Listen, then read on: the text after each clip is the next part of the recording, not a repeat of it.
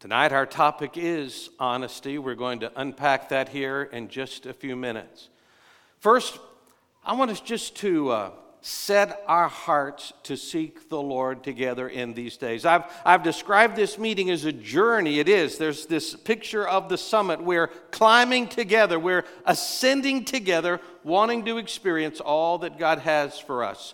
We see events like this sprinkled all throughout Scripture, both the Old and the New Testament.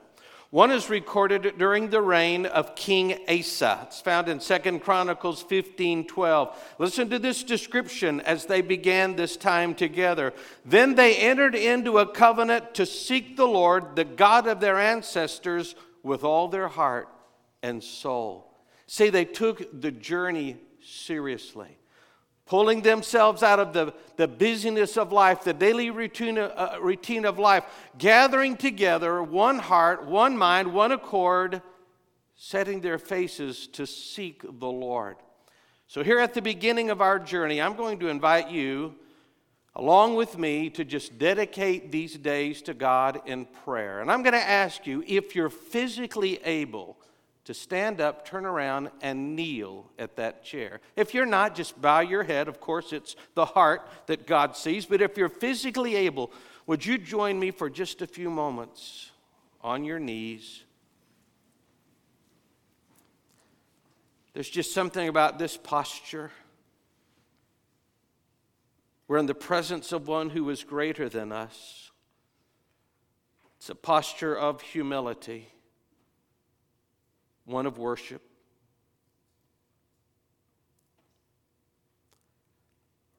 Right, I'm going to ask you just quietly ask the Lord first just to speak to you in these days. Would you do that? God, I'm listening. God, just speak to me in these days. Ask the Lord to do that personally. Lord, speak to me in these days.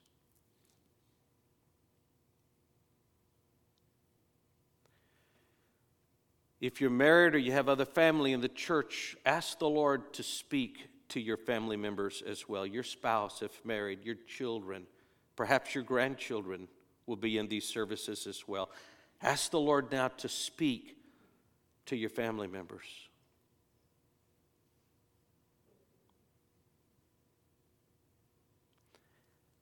And finally, ask God to give you the grace to fully obey whatever He says. We need God's grace to obey. Ask God to give you the grace to fully obey whatever He says to you in these days.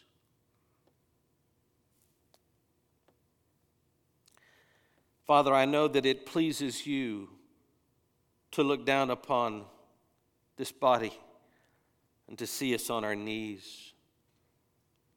Lord, we're on our knees because we recognize we're in the presence of a holy God. We're on our knees, God, because we're desperate. We're desperate to see you work in our lives, our homes, our church, our community. God, we're desperate. And so, Father, for the course of these days together, grant us physical strength and stamina. Extend health to every member of this congregation and those that are attending so that we can come and fully engage in this holy pursuit of seeking you. And in advance, we give you the glory, the honor, the praise for all you choose to do in Jesus' name. Amen. Thank you.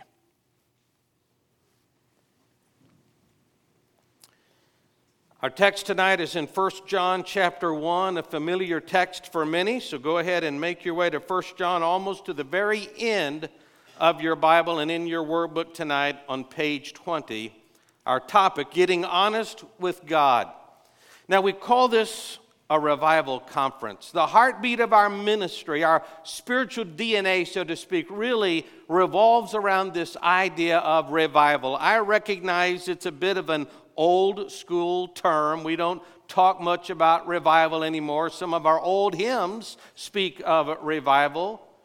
Where does this term come from? Come from? Well, it's a, it's a scriptural term. It's part of our spiritual vocabulary. Psalm 85 6, the psalmist says, Lord, will you not revive us again that your people may rejoice in you. Now, I know the word revival can mean different things to different people depending on your faith journey. There are a lot of silly things, there are wrong things being done in the name of revival. I understand all of that. But we don't want to discount the term, or more importantly, the concept, because some folks get it wrong. Now, when God does a reviving work, that is a work in the heart of his people. Sometimes we use the word revival to describe God's work in the heart of unbelievers. That's evangelism. As you see the word revival used in Scripture, this is that fresh work of God in the hearts of his people. It's that work of God that is restoring us to a place of spiritual health and vitality. See, here's the sad reality most of us settle for a subnormal Christian life. And when someone comes along to teach and model normal Christian living, we may initially think it's abnormal. What I'm describing to you tonight and over the course of these days, this is the normal Christian life. This is the life the death and resurrection of Jesus makes possible to every child of God. Now, this is important. Revival is a sovereign work of God. It's not man made, it's God given. We don't have a tub that we took off our semi truck marked revival that we're going to unpack and give you, all right?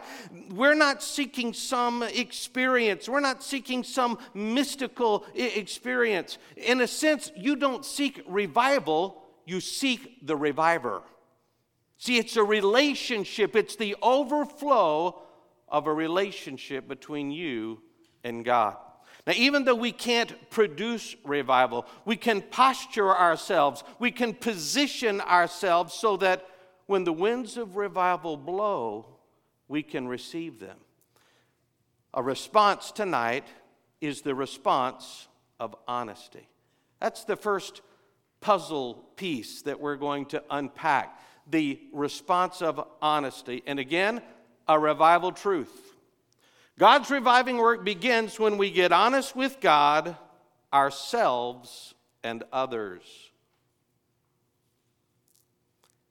Now you're with me there in 1 John chapter 1. Let me start reading at verse 3.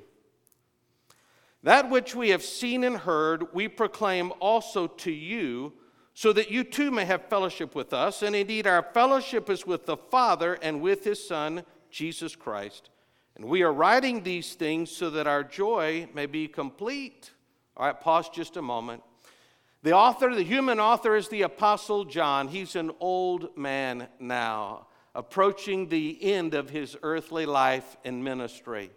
He sees a disturbing trend in the church. He sees people drifting away from God, caught up in all kinds of wrong teaching. And his approach, very simple, but very direct and calling people back to a relationship with God. He reminds them that fundamentally the Christian life is a relationship, a relationship, a personal relationship that we share with God through His Son, Jesus Christ.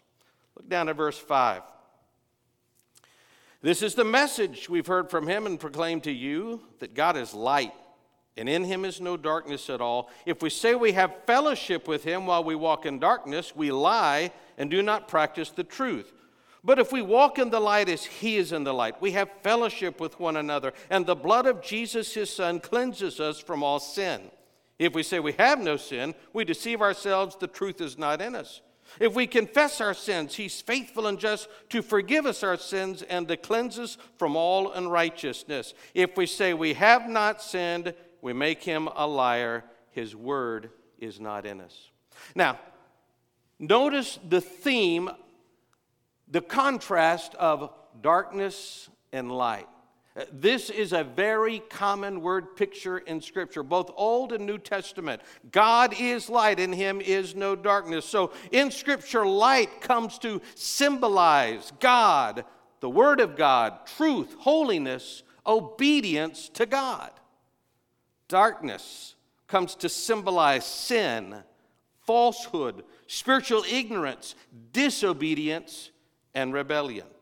Now, notice what he says again. He's shooting straight with us. Verse 6 If we say we have fellowship with him but walk in darkness, we lie.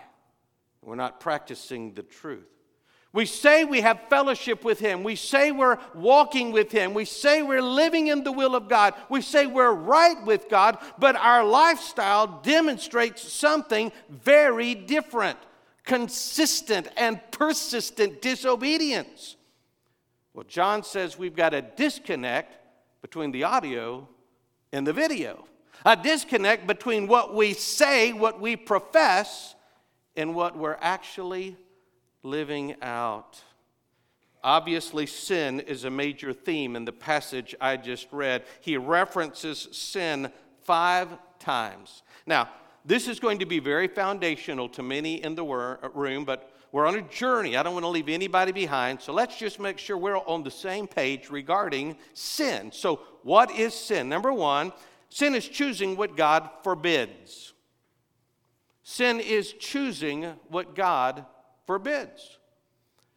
The first recorded human sin in Scripture is, of course, the disobedience of Adam and Eve in the garden. That was set up in Genesis 2 16 and 17. The Lord God commanded the man, saying, From any tree of the garden you may eat freely, but from the tree of the knowledge of good and evil you shall not eat, and the day that you eat from it you will surely die. Now, this is what we learn about God God creates, and then He tests. We talked about learning the ways of God. This is one of the ways of God. God creates and then He tests. He creates Adam and Eve and He puts them in paradise. Well, you like that, don't you? But then he says, of any fruit of any tree, notice the generous heart of God, of any fruit of any tree, but the one tree. See, that's the test. That's where you prove your obedience to me. Someone has described this aspect of sin like this these are sins of commission, sins that we commit. Essentially, God says don't, and you do. God says don't, and you do. Don't lie, don't steal, don't covet, don't yield to lust, don't use his name in vain. God says don't, and you do. You're committing sin, a sin of commission. But there's another shade or side of sin. Not only choosing what God forbids, but also neglecting what God commands. Neglecting what God commands. We see this explained in James 4:17. Whoever knows the right thing to do and fails to do it, for him it is sin. It's not just sin to do the wrong thing, but it is also, by God's definition, sinful to not do the right thing. Whereas that first category are referred to as sins of commission, these are sometimes referred to as sins of omission. They are th- things that we omit. Essentially, God says, do, but you don't. God says, do, study the word, give thanks always, pray without ceasing, give generously, and serve others. These are specific commands of God, but we don't obey. Now, here's our tendency, my observation anyway. We look at those. Uh, lists of sins, sins of commission and sins of omission, and we tend to think of them as more major league and minor league sins, right? I mean, major league sins, adultery, murder, stealing, minor league sins. You know, I have some shortcomings in my life. You know, I need to make some improvements. You know, I need to be better as a steward with my time. Here's what we need to do we need to start calling things what God calls them. This list is as sinful as the other list. All sin is equally sinful. Now, not all sin have the same consequences. Obviously, certain sins have more serious consequences. But in regard to our relationship with God, you need to understand and acknowledge all sin is equally sinful. How does sin affect us? Number one, it deceives you. It deceives you. Again in verse 8, if we say we have no sin, we deceive ourselves. The truth is not in us. Sin is very deceptive, and we are very prone to deception. And by the way, one of the ways you know that, that you've been deceived is when you say, I could never be deceived. There's an indication right there that you are setting yourself up for failure. Warning after warning after warning in Scripture do not be deceived. God wouldn't be warning us if we were not vulnerable to being deceived. Read this with me off the screen. Whoever conceals his transgressions will not prosper, but he who confesses and forsakes them will obtain mercy. Now, according to that verse, someone in the room right now is not prospering. I don't know who, only God knows your heart. But I know based on that verse, there's someone in the room right now who's not prospering. You are drowning in guilt, in shame, and condemnation. And here's why your secrets are eating you alive. Your secrets are eating you alive. You've tried to conceal your transgressions rather than honestly confessing and appropriating God's full and complete forgiveness.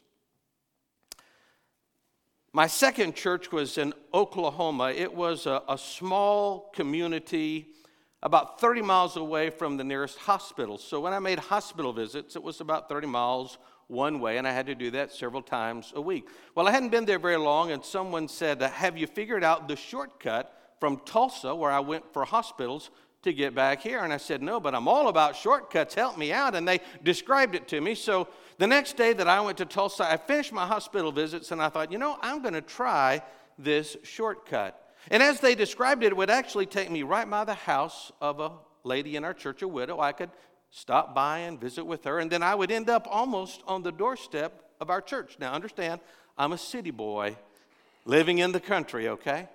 So I'm on this country road. And I mean, I'm barreling down this country road making good time. It's rained, the pavement is wet. I come to a small hill, and I get to the top of that hill, and suddenly, about a hundred feet in front of me, the pavement ends. I mean, the road ends. There's nothing in front of me but a cornfield. All right, so the combination of my excessive speed, wet pavement, and my slow reflexes, by the time the car comes to a stop, I'm right in the middle of that muddy cornfield. I can hear my wheels go, bzz, just buried them right in the mud I'm stuck. Now, these were ancient days, no cell phones, okay? There's a little farmhouse sitting next to the field. I'm so mad with myself. I'm walking, tromping through the mud. I've got my nice clothes on here. I'm knocking on the door. A lady opens the door, and I said, Ma'am, I'm embarrassed to admit this. I got a little turned around, was on the wrong road, and well, my car is stuck in your muddy field. She looked at me, and here's what she said we put a phone in the garage for people like you. people like me, I felt so dirty. She slams the door.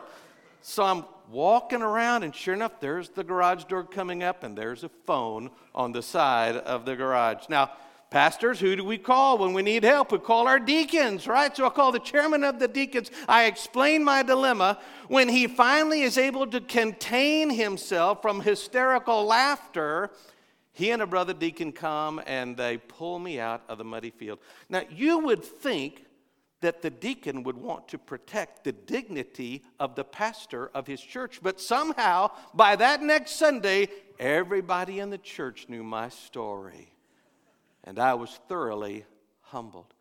Now, let me tell you why I share that with you.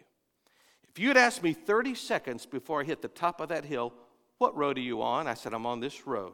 Where's that road taking you? Well, there's going to be a little house with a widow. I'll stop there, and then I'll be at my church.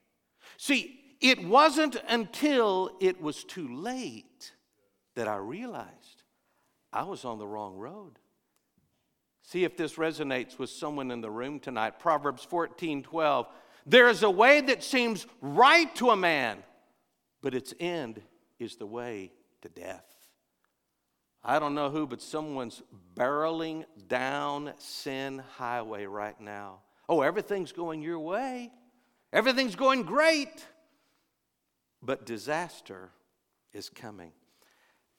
How does sin affect you? Number one, it deceives you Number two, it hinders your fellowship with God. it hinders your fellowship with God. Go back to verse 6. If we say we have fellowship with Him but walk in darkness, we're lying. In other words, our fellowship is being hindered. But, verse 7, if we walk in the light as He is in the light, we have fellowship with one another. So he's describing here again intimacy. He's describing a personal relationship. Sin hinders that personal relationship. Let me illustrate.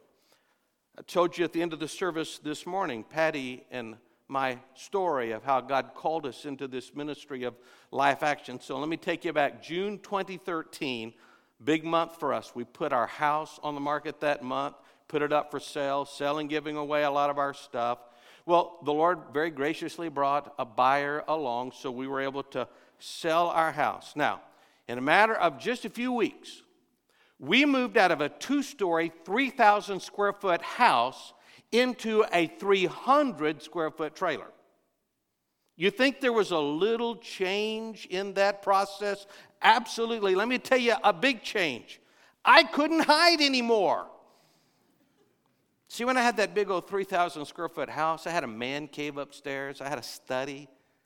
On those rare days that we were having a bad day, I said something wrong, it was usually my fault. I said something hurtful. I said something out of anger. I broke a promise, whatever. On those rare days that we were having a, a bad day, I could go hide. You can't hide in a 300 square foot trailer. It's actually been great for our marriage. It makes us work stuff out. So, on those rare days that we have a bad day in the trailer, now watch. Our fellowship is being hindered. We don't have open communication. We're probably not demonstrating healthy affection toward one another. There's not kindness. Now, on those rare days, are we any less married? the answer is no. We're still married. Why? Our marriage is a legal fact that was settled in the state of Texas decades ago. Even though we're fully married, we're not enjoying the benefits of marriage, the closeness, the intimacy. And so also with God. Here's how Isaiah described it centuries ago Isaiah 59 1. The Lord's hand is not shortened that it cannot save, or his ear dull that it cannot hear. But your iniquities have made a separation between you and your God. Your sins have hidden his face from you so that he does not hear. A separation between you and God. God seems far away. It's as if there is now a wall between me and God. Let me show you how it happens. Let's say you've gotten into the bad habit of staying up too late at night, binge watching your favorite new TV show, right? So you don't get up in the morning, you don't spend time with the Lord, you're not cultivating intimacy with God, you're neglecting prayer, you're neglecting time in the Word. Now there is a brick in the wall, there's a barrier between you and God. All right, you're on your way to work. Some knucklehead cuts you off in traffic. How do you respond? Lord, thank you for not hurting me or him. No, you're angry. You're yelling and screaming and ugly gestures. The scripture says, Be angry, but sin not. But in your anger, you've sinned. All right, you get to the office. Supervisor calls you in and says, Today is the day for your annual renewal uh, or annual uh, uh, uh, time to be, uh, you know, to, to sit down and, and, and, and, uh, and get your checkup there. Just how are things going? You know, that, that annual thing that you love so much. So, so you sit down and he or she begins to say, well, you're doing some things well, but we need some areas of improvement. You need to do better here. You need to do better there. And as he or she is talking, you're just stewing, temperatures rising growing resentment. How dare you say that to me? You don't appreciate me. You guys don't understand me. And now you've got resentment between you and that person. All right, you get back to the, uh, to the desk, and your buddy says, Hey, how did your annual review go? And you said, Well, not so great. How did yours go? And he said, Well, they love me. I mean, they've given me a promotion, they've given me a big raise. Now, Are you rejoicing with the good fortune of your neighbor? No. You're coveting. That should be me. I deserve that. That should be my raise. That should be my promotion. The scripture says, don't covet that which belongs to another. Are you back to your desk? You're not having a very good day. A female coworker walks by and bends over your desk, starts to flirt with you.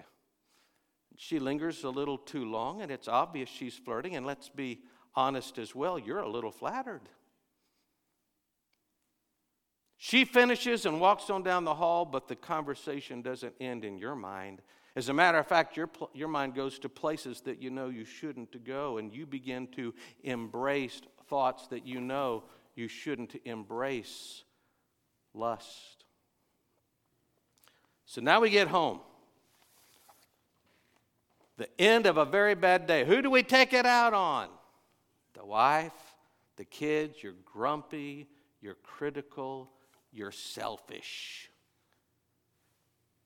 Next day, some crisis hits. Immediately, you go to the Lord. Oh, God, I need your help. God, I can't make it on my own. God, where are you, God? God, why have you forsaken me? No, God did not forsake you. You have created a barrier between you and God. You have not dealt scripturally with your sin.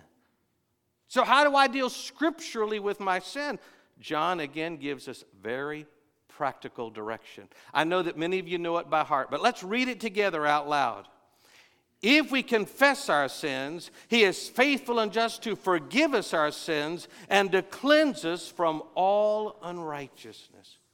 You know, if it was possible to wear out a Bible promise, to exhaust a Bible promise, I would have exhausted this one long ago, but thankfully, you can't exhaust them. You can't wear them out.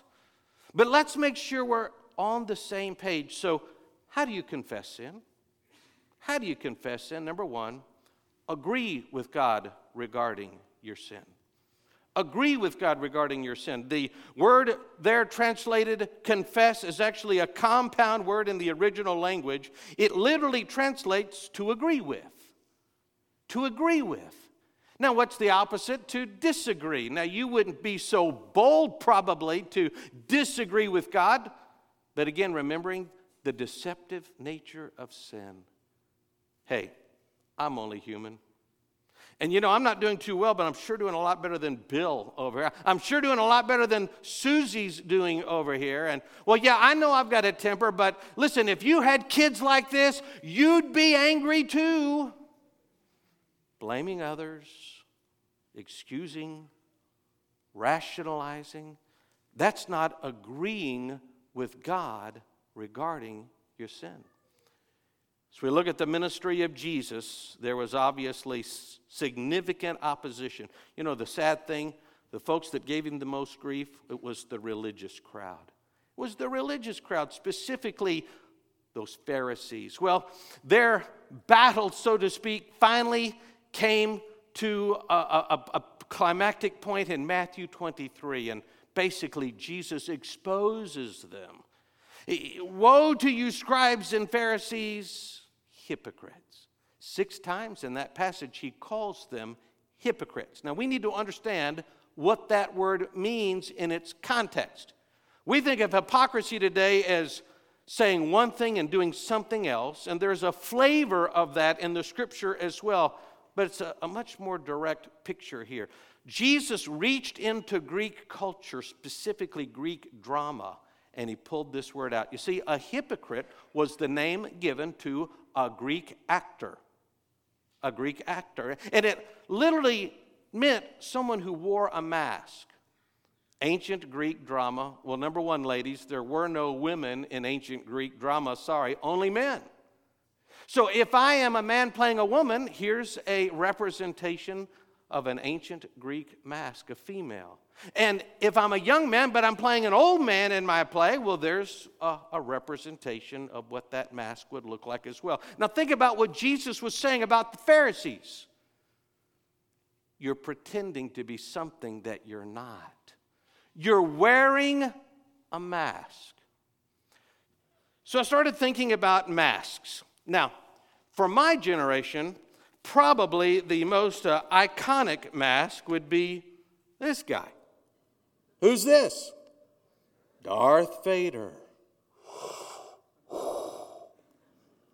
Pastor Brandon, I am not your father. now, that's not the mask you're wearing tonight. He was a bad guy, and you're a good guy. He did have a deathbed conversion, but I, I wouldn't count on that, all right? Uh, that's not the mask that you're wearing tonight. Let me, let me show you the mask that many of you are wearing. I think about my children, and probably what will be one of the more iconic masks for my children. And, well, who's this guy? Iron Man, a bunch of geeks in here. Iron Man, that's right. Now, he's a good guy, right? Superhero. He's got this indestructible suit and he flies around and he's rescuing people out of their danger. Now, I look around this room and I see iron men and I see iron women.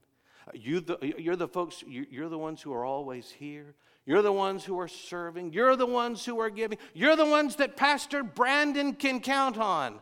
On the outside, everything looks great, but let's be honest. Behind the mask, things aren't going so well. Behind the mask, things aren't going so well. Why is this? Most of us, the first thing we do when we get to church is to lie. What do you mean lying in church? Somebody met you at the door this morning or maybe tonight, extended a, a, a hand and said, Hey, how you doing? And what did you say? I'm doing great. You liar. Your life's a train wreck. The wheels are falling off. Oh, I'm doing great. Why is it the place that should be the safest place for us to be honest? Is the place that sometimes it's the most difficult for us to be honest. I was leading a conference in Manchester Tennessee. It was the second Sunday testimony service, as we'll experience next Sunday morning. And I'm at the mic, and a woman comes to the mic and she introduces herself and she says, Now, you all know me and you know my family. We're the ones that are here all the time, we're the ones that are serving. And she says, For these years, I have presented to you a great marriage and a healthy family. And she said, We don't have a great marriage and we are not a healthy family. We are hurting. And then, right there in front of God and her whole church family, she took a little cotton ball and some cleanser and she removed all of her makeup. I'll be honest, it was hard to watch. And when she was finished, she says, I'm taking off the mask. I've got to let our church family know we need your prayers, we need your love, we need your support, we need your encouragement. Secondly, how do you confess sin? Identify and take responsibility for your individual sins. Individual sins. Again, the verse that we just read if you confess your sins, referring to individual sins. Now, here's what our tendency is we want to sin retail and confess wholesale. So, what do you mean, Greg? We commit all these sins, and then in a moment of conviction, we'll pray a prayer like this Oh God, forgive us our many sins in Jesus' name. Now, I'm not trying to be judgmental. I don't know a person's heart, but hear me. That is not a prayer of confession. See, we confess sins like we commit sins, we, commit, uh, we co- confess them individually. Let me illustrate. Lord, I've not been spending time with you like I should. I've been selfish with my time, God. I've not been cultivating a deep relationship with you. Oh, God, please forgive me and stir up within me desires to spend time with you, God, to, to, get, you know, uh, to get to know you better. And, and Lord, you know, I had resentment in my heart toward my boss this morning when I didn't hear what I wanted to hear at my review, God, that shouldn't be there. Please, God, remove that from me. And, and Lord, just deliver me from that resentment. And Lord, I didn't rejoice with my coworker at his good news. And God, you've chosen to favor him and bless him. And Lord, please forgive me uh, for, for coveting. And Lord, you know that, that woman that uh, I embraced impure thoughts about that woman, God, and that didn't honor you. Forgive me, God, and cleanse me. And Lord, you know, I've been insensitive to my family. I, have not been caring and I've not been loving like I should. And again, Lord, I don't know who that knucklehead was that almost killed me on the turnpike, but thank you that he didn't hurt me or hurt himself or hurt somebody else. And God, forgive me for acting in anger. If we confess, He's faithful and just to forgive us and cleanse us of all unrighteousness. How do you confess sin? Finally, claim God's full forgiveness and cleansing. Claim God's full forgiveness and cleansing. I met Andrew in Rocky Mount, North Carolina. Listen to Andrew's story. When Life Action arrived, I thought I was just fine.